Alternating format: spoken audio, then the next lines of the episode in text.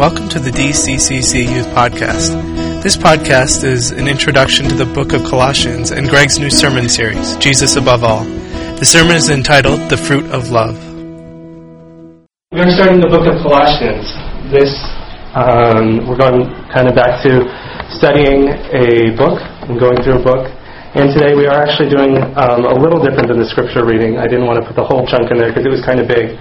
We're going to be doing um, Colossians 1, uh, 1 through 8, actually, if you look at it. So if you would read that with me, that would be great. If you have a Bible, please turn to the book of Colossians. If not, there's a couple Bibles in the back you can use as well.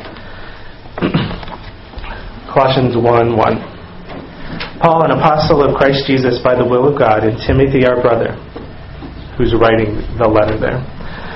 To the holy and faithful brothers in Christ at Colossae, grace and peace to you from God our Father. We always thank God, the Father of our Lord Jesus Christ, when we pray for you, because we have heard of your faith in Christ Jesus and the love you have for all the saints. The faith and love that spring from the hope that is stored up for you in heaven, and that you have already heard about in the word of truth, the gospel, which has come to you.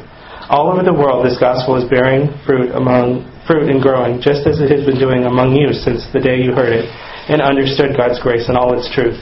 You learned it from Epaphras, our dear fellow servant, who is the faithful minister of Christ on our behalf, and who also told us of your love in the Spirit. So, this is uh, an introduction to a letter. So, uh, a lot of times, especially in Paul, there's not like um, necessarily like these huge things. He's not gotten into his big theology yet, but there is a lot of important stuff here. Um, I actually didn't really know what to call this um, when I sent the bulletin announcement. The series is going to be Christ above, or Jesus above all. That's the theme of Colossians. That's why I chose this book, um, because that is what it's about Jesus above all. And we're going to see this as we go through it. Um, and there's a lot of really, really important stuff in here. And I decided to title this sermon, The Fruit of the Gospel and hopefully you'll see where we're going with that as well. Um, a little bit about this book, as probably a lot of you know. Um, when we're looking at the Word of God, it is one big book, obviously. It's a big book. Um, some of you maybe have read through it, maybe some of you haven't. Um, maybe some of you don't even really understand much about it, but um, in the, the second half, the New Testament, after the coming of Jesus, there are a lot of letters that were written. There's stories about Jesus in the Gospels and, and uh, about the early church in the book of Acts, and then there's a lot of letters. And this letter, Colossians, is written to people at a city called Colossae, and we'll see where that is in just a second. Um, and it's written by Paul, important apostle, and he was in prison when he wrote this. There's a group of letters called the prison epistles or prison letters, and this is one. Um, I think probably just judging from context and things that's going on, he probably wrote it from Rome when he was in prison there, kind of waiting um, to get out of prison.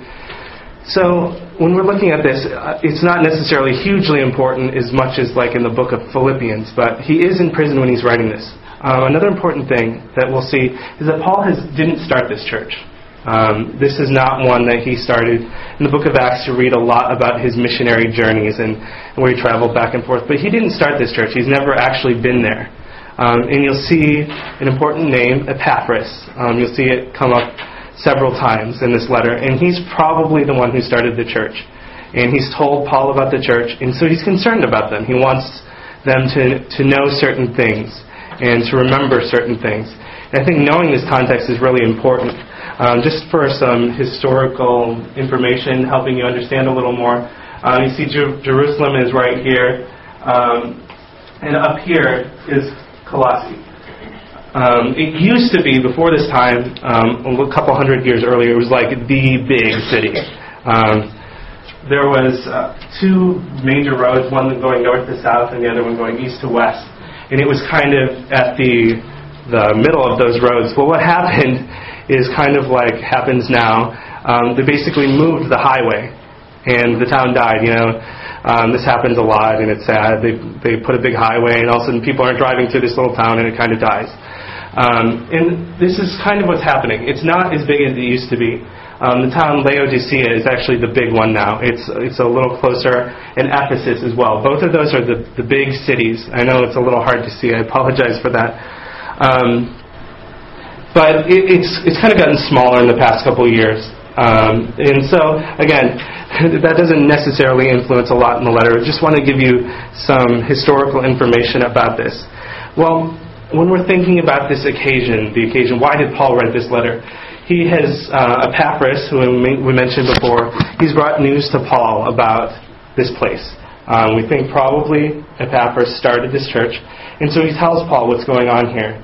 For the most part, it's really good. Um, and you can see as we look through Colossians 1, 3, and 4 um, that we're studying today, you'll see that, and also um, in verse 8, and then in 2, 5. He basically has good stuff to say. Epaphras knows Paul well, and he's basically he goes and he says, "Look, this is what's going on here. It's really, really, really good." But Paul is concerned, and that's why he's writing this letter. Usually, you don't get a letter from Paul just because things are going well. Um, it does happen because things are going well here, but he's concerned about a couple things, and so he wants to write to them about them. Um, and kind of called, they say, uh, the big thing is there's this heresy it's called, when you read all the commentaries and stuff, the Colossian heresy. And this is another reason why I chose this book. I think this is so important for us today because I think um, some of the things that they were falling into as we read through the letter, um, we see we can see a lot of it today, um, and a lot of the stuff that they were struggling with. One of the big things, um, if you were going to encapsulate it, and why I, I call this Christ above all, is that basically people were teaching and they were kind of moving away from the idea that um, that Jesus wasn't all sufficient. He wasn't all powerful. And so Paul is trying to, through the whole letter, he's trying to say Jesus is the most important. Now, if you were here for my suffering sermon series, you're probably sick of me hearing saying this. Um, I hope not, but this is what we're going to be talking about. It was always coming back to that. Where is our hope in suffering? Where is our strength in suffering? It is always Jesus. He is the purpose and the point of everything. And that is this letter If you're going to encapsulate it, that, that is it. Jesus is above all. And so, great, very, very important because I think we see a lot of Jesus and today. What I mean by that is Jesus and uh, being successful, Jesus and having a big church, Jesus and whatever. Um, and so we, we kind of pin our hopes on something besides Jesus that um, I can be a happy Christian if I have Jesus and I'm not really struggling with anything, or I'm not suffering, or I'm not whatever. There's a lot of Jesus and going on, and that was the problem here. Um, some of the things that you see specifically, we don't really know a lot about Colossae and the church besides what's in this letter. So we'll we'll come pick some of these back up as we go through it, but um, when we just look at it right now, I want to give you a quick overview about some of the things they were struggling with. In um, Colossians 2.8, you see he talks a bit about philosophy. There was some kind of philosophy that was denying the all-sufficiency, the all, all you need is Jesus, and the preeminence. Jesus is above all. And that philosophy was saying, basically, it was a, a Jesus and. Uh, we don't know exactly Jesus and what, um, but there was some kind of philosophy saying, you know, you need to be have Jesus and maybe be smart, you know, be educated. Um, and if you're not educated enough, then that's not enough. We don't really know, but um, that could be it because it's talking about hollow philosophy. Paul mentions. Um, also, it's talking a lot about uh, probably Jewish things, ceremonies. This one, I'm telling you, I, am studying this the past couple weeks. A lot of these went straight to my heart.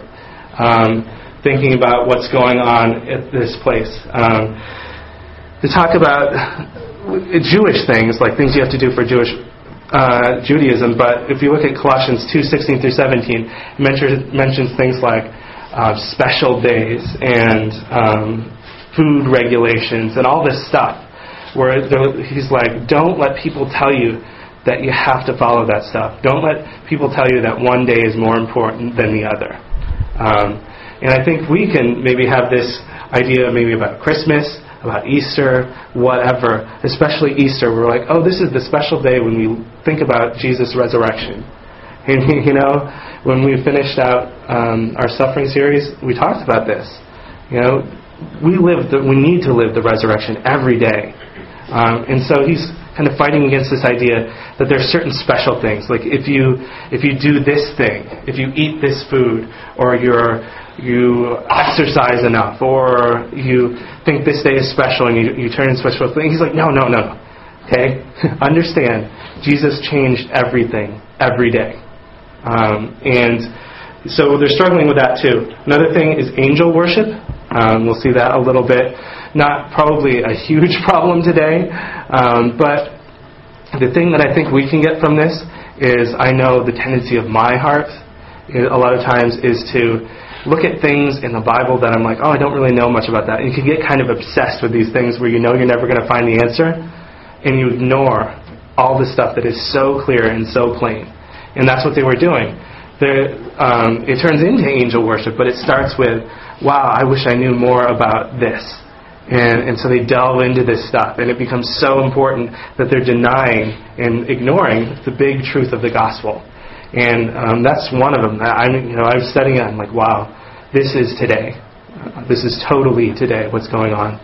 Um, and then, last of all, not not a huge problem in the church today, but they struggled with something called asceticism, um, denying food um, this was something the early church struggled with a lot. There was these famous ascetics. There's this guy, um, very famous. He went out in the desert and he lived on top of a pillar for like years and years and years. And people would like come to him and you know ask him for advice. And this became really popular in the early church that you know this is how you prove you love Jesus by denying everything. And really, a lot of stuff is really weird that they did. And I'm not saying there isn't a place for fasting because there is, and I think we ignore that. But um, again, this is a Jesus and thing. You really know Jesus if you do this, and it's a trap. Um, and so I think it relates to the other ones that we talked about in that way.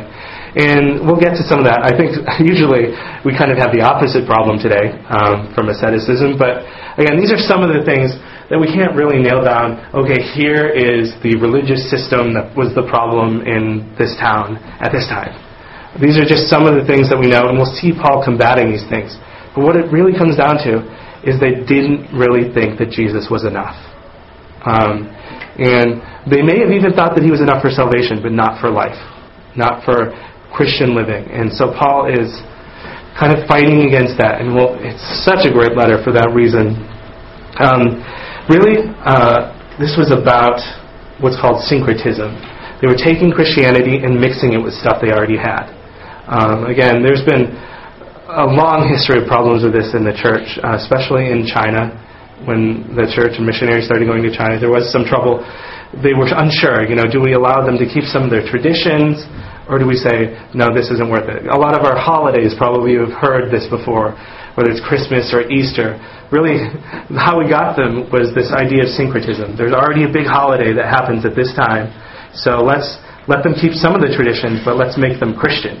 Um, and so we have some of these weird traditions on holidays that have nothing to do with Christianity because they're kind of mixed. Um, and what we're what Paul is trying to do here um, is to say, no, no, Christ, Jesus, replaces. It's not just like he, he gets added to your little God shelf. He replaces it. He is there. He is the only thing there. Um, and this is a really good thing for us today, again, I think. So as we're looking at this, um, I do have a, a quick outline. This is obviously, again, not like a huge section by any means where we're, we're digging super deep, but there are some really important things here. So as we look through this, um, what do we know about the Colossian church? This is really what it's about. A lot of times, Paul, he'll start his letters with stuff like this. Uh, he'll say, I thank the Lord my God for this and this and this and this and this. And he kind of says stuff about the church or his relationship to the church. Well, he doesn't know this church, so what he's saying is what he's heard and he says that he's, he's glad, he's joyful because they're known for their faith in Jesus. They're known for their love for Christians.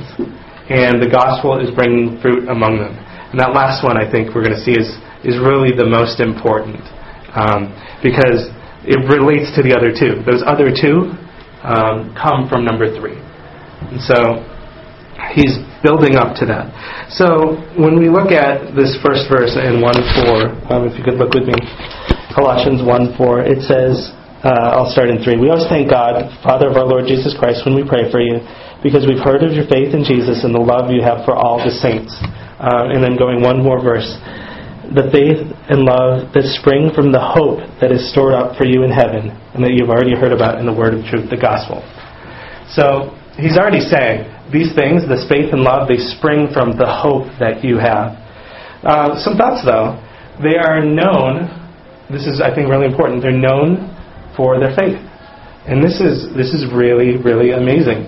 Because um, there's other churches that aren't known for this yeah, you know, I showed you that map and I said Laodicea is really, really close to this place. What is Laodicea known for? Does anyone know?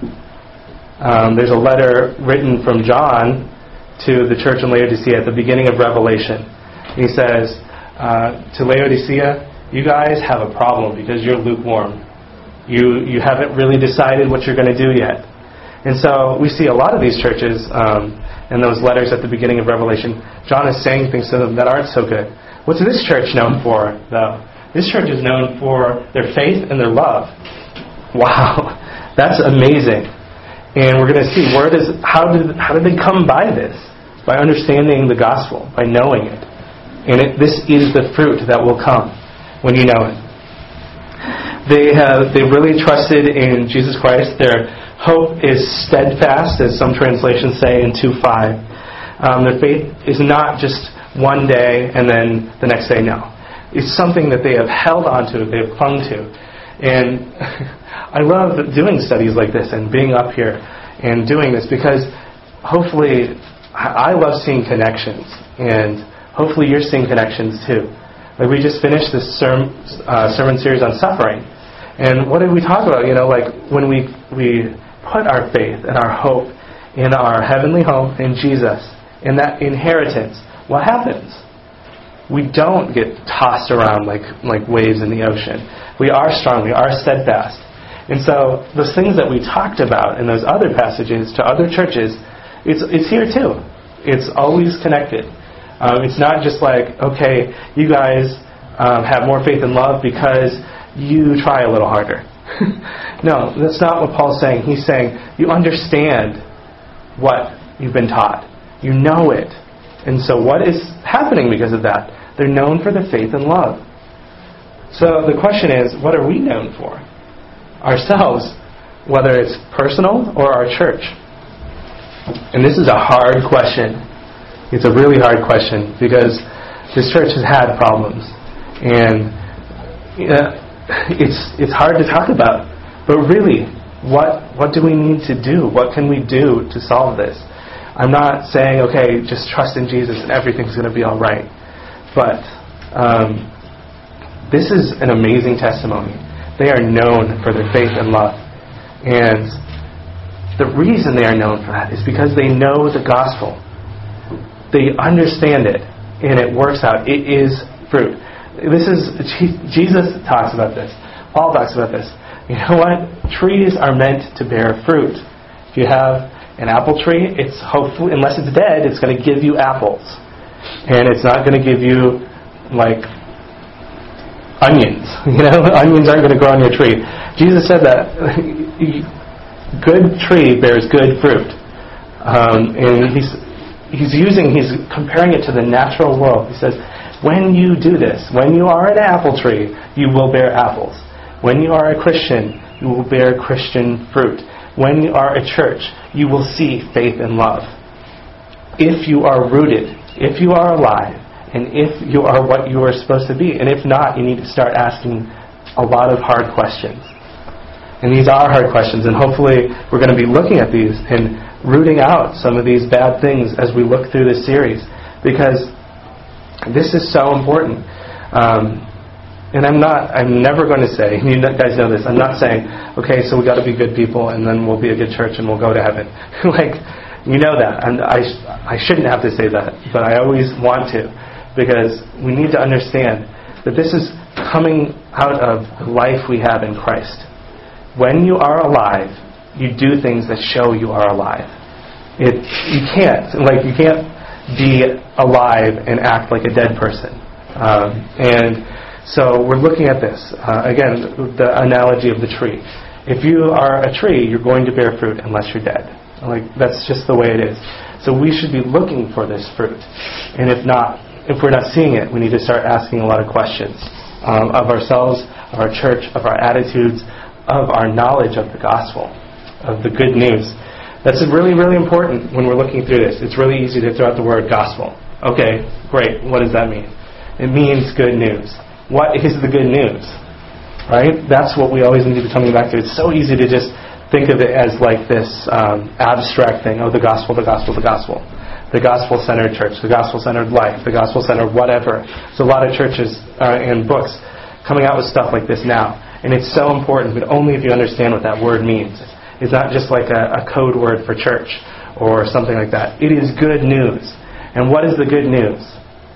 The good news is that we can't do anything to earn our salvation.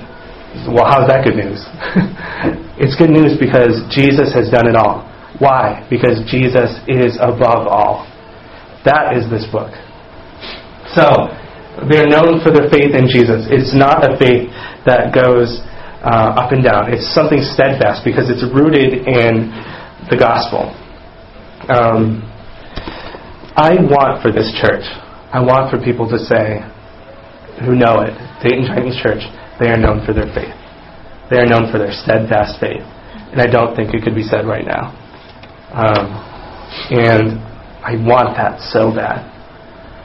I want us to be known for that.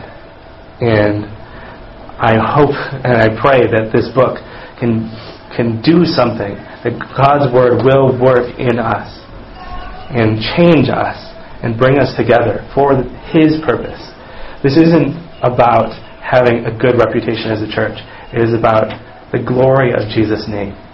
That is what this book will always come back to. It's not just about being, oh, we've heard of your faith and love. It's so great. It's, we've heard of your faith and love, and that is so great because the gospel, the good news, is spreading all over the world. And it's doing this work in so many people for God's glory. That's what it's about. So, um, second point there, they're known for their love for all Christians. Um, that's also in, in 1 4. Um, this is not just a love toward Jesus. That's super, super important. Um, a little while ago, the youth, we finished a study in on love in the book of 1 John. And it talks about a lot of different things uh, about not loving the world, about loving God, about God loving us. There's a lot of love in 1 John. In fact, 16% of the words in 1 John are the word love. That's a lot. Um, and so there's a lot of themes around that. But something you'll notice if you read through the book of 1 John is it always comes back to loving your brother. It says, God did this, Jesus did this for us, therefore love your brother. If you say you love God and you don't love your brother, you're a liar. I love John because he writes these letters to the churches at the beginning of Revelation, and he is brutally honest. He is doing this sermon or writing this letter in First John, and he is so honest. He is not afraid to call people liars. And it's this issue of fruit. Um, obviously, you see, I chose the theme of fruit for this reason that he says, if you love God, if you say you love God, but you don't love your brother, you are lying. Because if you love God, the fruit that will come out is love for others. And this is, this is again, this is why they are known for this. It says you're known for your faith and your love for all Christians. Why? Because you are firmly rooted in your love for God and the good news of Jesus. That is why you're known for that. Um, they, it says they, they not only have, this is important, um, they not only have love for each other, but it says, we know of your love for all the saints. Um, now, I remember when I first started knowing what was going on in church, and I became a Christian in high school, I was real confused because I only really knew saints as like, you know, Saint Boniface, Saint whatever, um, Saint George, all these saints. But um, when we see this in the New Testament, it's not Testament. It's not talking about um, this special person that we should venerate. Um, when the New Testament uses the word saints, it means Christians. It means holy ones is what saints actually means. Um, and we all are holy ones. When Paul says all the saints, to all the saints in Christ Jesus at blah, blah, blah, blah, blah. It's talking about us. And he says, You are known for your love for all the saints. So, you know, I started out saying, yeah, they loved God, they had faith in God, they loved each other. That's great. But it went farther than that even. They loved all the saints. They knew uh, what was going on, and they loved them. Um, and this, again, this is such a great testimony, especially in this world today. This one, for me, has such a, gr- such a great application because our world has gotten so much smaller. Like, we can talk to people on the other side of the world, we can get to the other side of the world in like a day. Um, and we know what's going on. But how many of us ignore it? There's some hard stuff going on in, in Africa, in the Middle East, in China. Um, even there are people suffering yeah, here. Um, there's a lot of hard stuff going on around the world. And are we being characterized by love for all the saints? Are we pursuing everything that we can do? Even if we just pray, are we praying for these people? Um, this, that church was known for that. They were known for loving all of the saints. They knew what was going on, and they loved them, and they, and they wanted to serve them. Um, so they were known for that as well. Uh, again, just a hope in me that this is what we can be known for as well. I think we can do so much better at this. Um, but really, what does it come down to?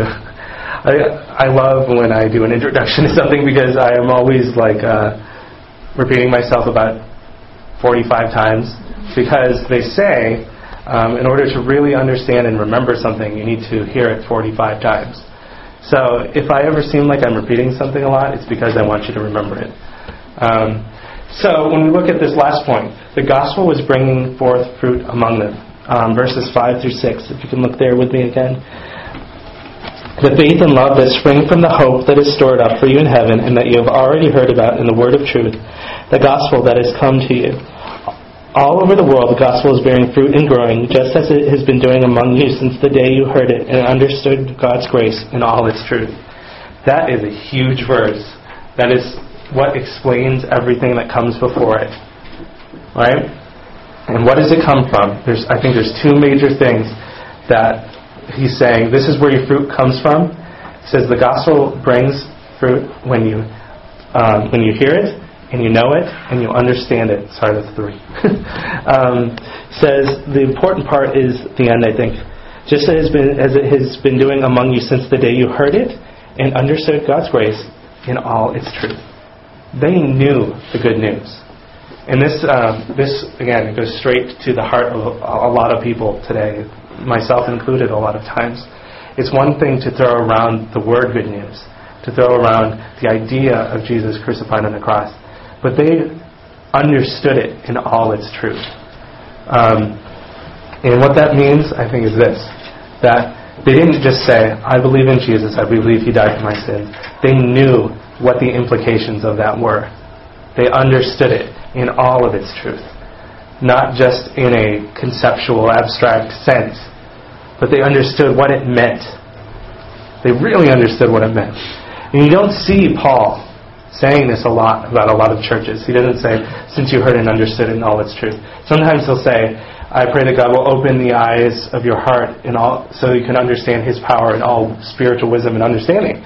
Um, he doesn't always say this, but this is what he says about this church: that they heard it and they understood it in all its truth. And going back a little further, he says, we know the gospel is bearing fruit because of this. He's saying your faith and love come from your understanding of the gospel. Do we know it?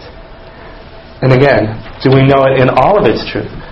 It's our world is so convenient today, and it is so fast. Um, we can check our email anywhere. We can we have email. Again, we don't have to wait for days to send a letter. So many things have changed, and now, I, a lot of times, it's so easy for our mind to be like, bam, next thing, bam, next thing, next thing, next thing, next thing. And we, I think it, it is spread to, to all parts of our lives. Um, and that includes church. You know, um, a lot of you would have a really hard time, and I know I would have a hard time, if I decided to preach for three hours. no. Um, you have a really hard time because honestly, for a lot of us, it's hard to sit even as long as we do. Because we don't do that. Unless we're watching a movie with lots of explosions, we're probably not going to, to sit down and listen or watch something for very long because we can't. And, and this is, I think this is spread to our hearts and to our minds and to our understanding of the gospel. We packaged it into these quick, fast things. And that's fine. It is okay to do that. There's a lot of really great ways to share the gospel.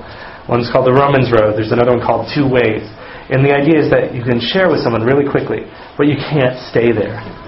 You can't just stay at, um, okay, right now I'm dethroning God as the ruler of my life, and I need to put him back on the throne. Like, that is the basis of your understanding, but you need to move past that. And that's what they did. They understood the gospel in all its truth. And, and I really, really strongly believe that that meant all of its implications. And he's trying to bring them back to this as well. I, you get the feeling in this letter that Paul is saying, don't believe this hollow philosophy. Don't believe Jesus and. The gospel in all its truth is that Jesus is above all, and you don't need an and. It is just Jesus. And this includes um, changing our lives. You know, a lot of us, we get really frustrated. I think, I know I do. Which we're like, I just wish I could be a better person for God even. You know, it doesn't just have to be to, to, be a better person. I just wish I could be nicer to my wife. I wish I could do a better job at my job. And so we're like, buy these um, Christian self-help books, seven ways to better blah blah blah, three ways to this, whatever. There's so many of them, and and we try these formulas. But the Bible is very clear that the only thing that can change you is Jesus. And, and I, I really strongly believe and um, hope to show you that that is true even in change. Um, a formula is not going to do it. You can't separate yourself from Jesus Christ in your relationship with Him and expect to grow. It has to be rooted in Him. It has to be rooted in your relationship with Him. And it has to flow to all your life. Um, and that's what the gospel is about. I mean, you can know it. You can go to heaven and and you can have a basic understanding. But the, again, the book of Hebrews talks about don't just stay on milk, don't stay on spiritual milk. Move on to solid food. How many of us could read the book of Hebrews and understand it? it's a hard book, but that's what he's talking about in that book. He's like, if you're not understanding this, you need to start growing. Um, and so it's going to be our goal too um, the gospel, the point of the gospel, is that Jesus is above all. So as we look at this and we try and understand it more, we're going to be delving deeper. We're going to try to understand the gospel and all its implications. But what does it always come back to? Always Jesus. Will always be Jesus. He, we're going to see, He is above all creation. He holds everything together. It's that big. It's not just um, for salvation. It's all about Jesus. It is, is the point, the holding point of all of creation, even. And it is so huge. Um, so the key was that they, they knew the gospel and it brought fruit in their lives. And I, I really, there's, there's such a close, fine distinction between these two things. Because um, I know there are a lot of people and are, that believe and, and think, like, okay, so I do good things, and and and uh, that's good. It's like good thing. It's the distinction between doing good things that lead to salvation and having salvation that leads to good things is so fine. But we need to know that distinction because what it's saying here is that the gospel produces fruit. Fruit does not produce salvation. Basically, saying yes, there are there are good people in this world. We talked about this in our suffering thing we talk about the big word, excuse me, total depravity, we're not talking about everyone's as bad as they could be completely and they can't ever do anything that's considered good. Like, obviously we know people who aren't Christians, who they're good people. We look at them and like, You're yeah, he's good. He's better than I am. Um, but what you need to understand is that what Paul is saying is that there is there are things that come from salvation, fruit that will happen if you are saved. There's a great, great book um, that came out a little while ago by John Piper. And John Piper, he's an interesting guy. He thinks very well, and he always comes back to God. But it was called. It's a book called Finally Alive, and it's um, says the sign. The subtitle is uh, "The Signs of the New Birth" or something like that. And he answers the question: When you get saved and you're supposed to bear fruit, what fruit are you supposed to look for? How do you understand what you're supposed to look for? What do the apples look like? A great, great book, and I would recommend it to any of you to, to look at it and say, you know what, this is what I should be expecting to see. Great book. Um, I highly recommend it. Again, it's called Finally Alive by John Piper, if you're interested in it. So, they knew the gospel, and it bore fruit. Love is, just some observations about this. Number one, it's a public fruit. It can't be kept secret. secret. Verse 4 says, We heard of your faith in Jesus Christ and the love you have for all the saints. It can't be kept secret. Fruit that isn't displayed is not fruit. Like trees don't keep the fruit inside the trunk. They're on the tree, right? Um, and it, it, it will be a public fruit. Number two, it is a fruit of hope. This is verse, uh, verses 4 through 5a. You've heard, we've heard of your faith in Christ Jesus and the love you have for all the saints because of the hope laid up for you in heaven. This is exactly what we talked about in the suffering sermon series. That you, when you are grounded in heaven, you will see fruit. You, you will see peace. And um, I, I, just heard a great sermon last night about this. Um, that this will happen. It is the foundation, is this hope that you have in heaven. Um, and I used the phrase before, and I'll say it again. There's this common phrase that he's so heavenly minded, he's not of any earthly good. And that's totally backwards. All the people that you've seen throughout Christian history that did amazing things um, were completely heavenly minded. Um, they were always thinking about that, and it was their basis and their foundation for the amazing things that they did. And so many of us are too earthly minded that we're not of any heavenly good. So he says, this fruit of, comes because of the hope that you have laid up in heaven, because of the gospel. It is a fruit of the gospel, the third one, you know. Um, I've been talking about this. I don't think I need to go into that anymore because I've said it so much. But it's coming out of their understanding of the gospel. And it's a fruit of the Spirit. Fruit of the Spirit is really interesting. We won't get into it really a lot now. What you need to know and understand is that there's this this passage in Galatians, you know, the, the famous, these are the fruits of the Spirit, love, joy, peace, patience, kindness, goodness. You know, you've probably heard it, hopefully. Uh, and it's really easy for us to be like, oh, the fruit of the Spirit. That means that the Spirit will do it for me. So I become a Christian, and the Spirit comes, and the fruit goes, boop, boop, boop, and it appears all over my branches. Um, what this really means, um, the little word of can be so confusing because it can have so many meanings. Means that it is fruit that you see in someone who is characterized by the Spirit. Like someone who has the Spirit will have those fruits. And that doesn't mean that the Spirit magically goes, okay, here's all the fruit, and you don't have to do anything. Um, it is about understanding the gospel. It is about doing this. It is someone who is characterized by the gospel and by the Spirit, and who is in the Spirit, who knows Jesus, has a relationship with Him, will have those things. It's not like a magic fruit of the Spirit spell. okay, you have fruit now. You have the Spirit, you have the fruit, the end.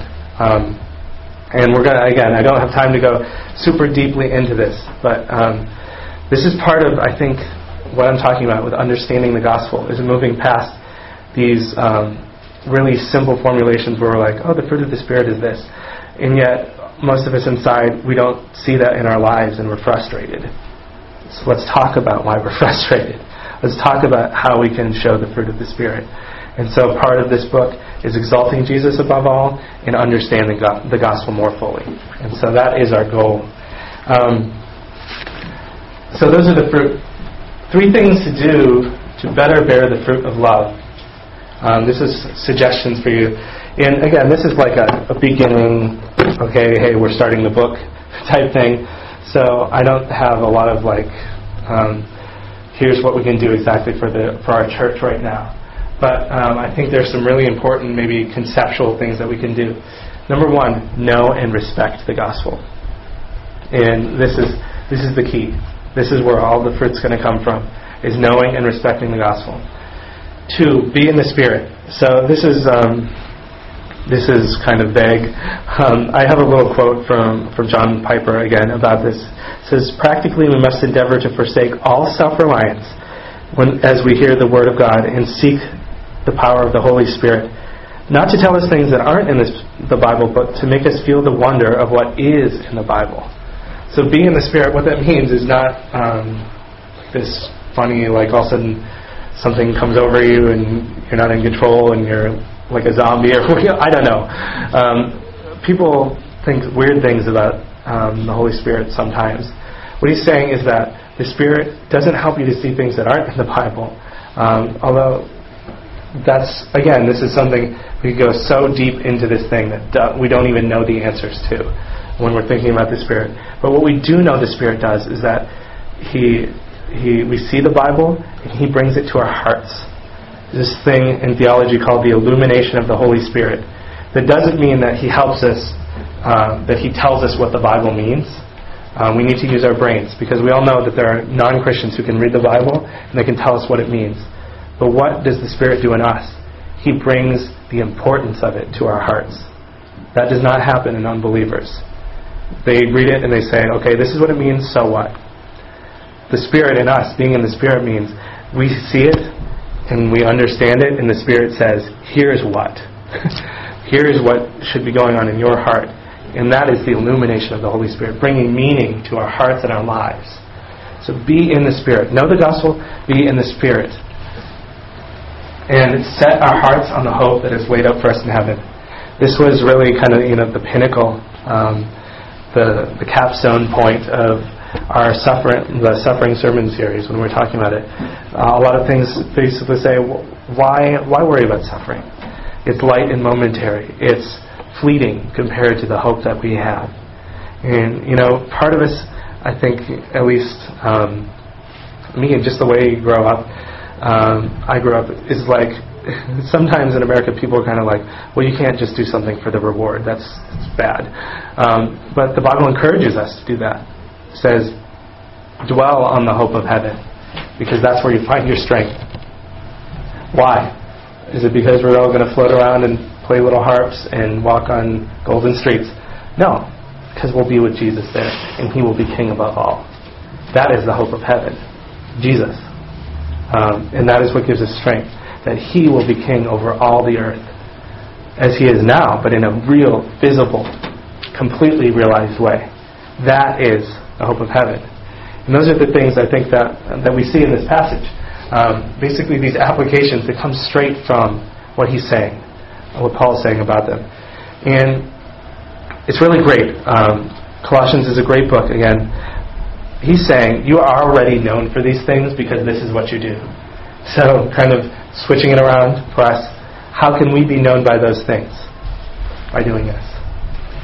Paul is saying this is this is why you're known for your faith and your love because you do these things. So let's work. Let's think. Let's be in the Spirit. Let's know the gospel. Let's put our hope in heaven and wait for the fruit. Um, and again, this isn't like a magical thing. Like all of a sudden one day we do this and the fruit pops out and everyone's happy and we all prance around and there's rainbows over the church. Um, it's not like that. But um, this is something that is um, solid and unwavering. This is what you move to as a group, a people of God. We're God's people in this place to worship Him. And one day, we're not just going to wake up and everything's going to be perfect till Jesus comes. um, in this church, it, it's a consistent habit of doing these things and seeing the fruit and using that fruit to further God's kingdom. Um, and again, this is what Colossians is about. I am so excited about this book. Um, it is such a great book, and I think it has so much to say to us. And it is my prayer that by the end, we will be transformed. And not just in the, you know, I, I know I pray that a lot.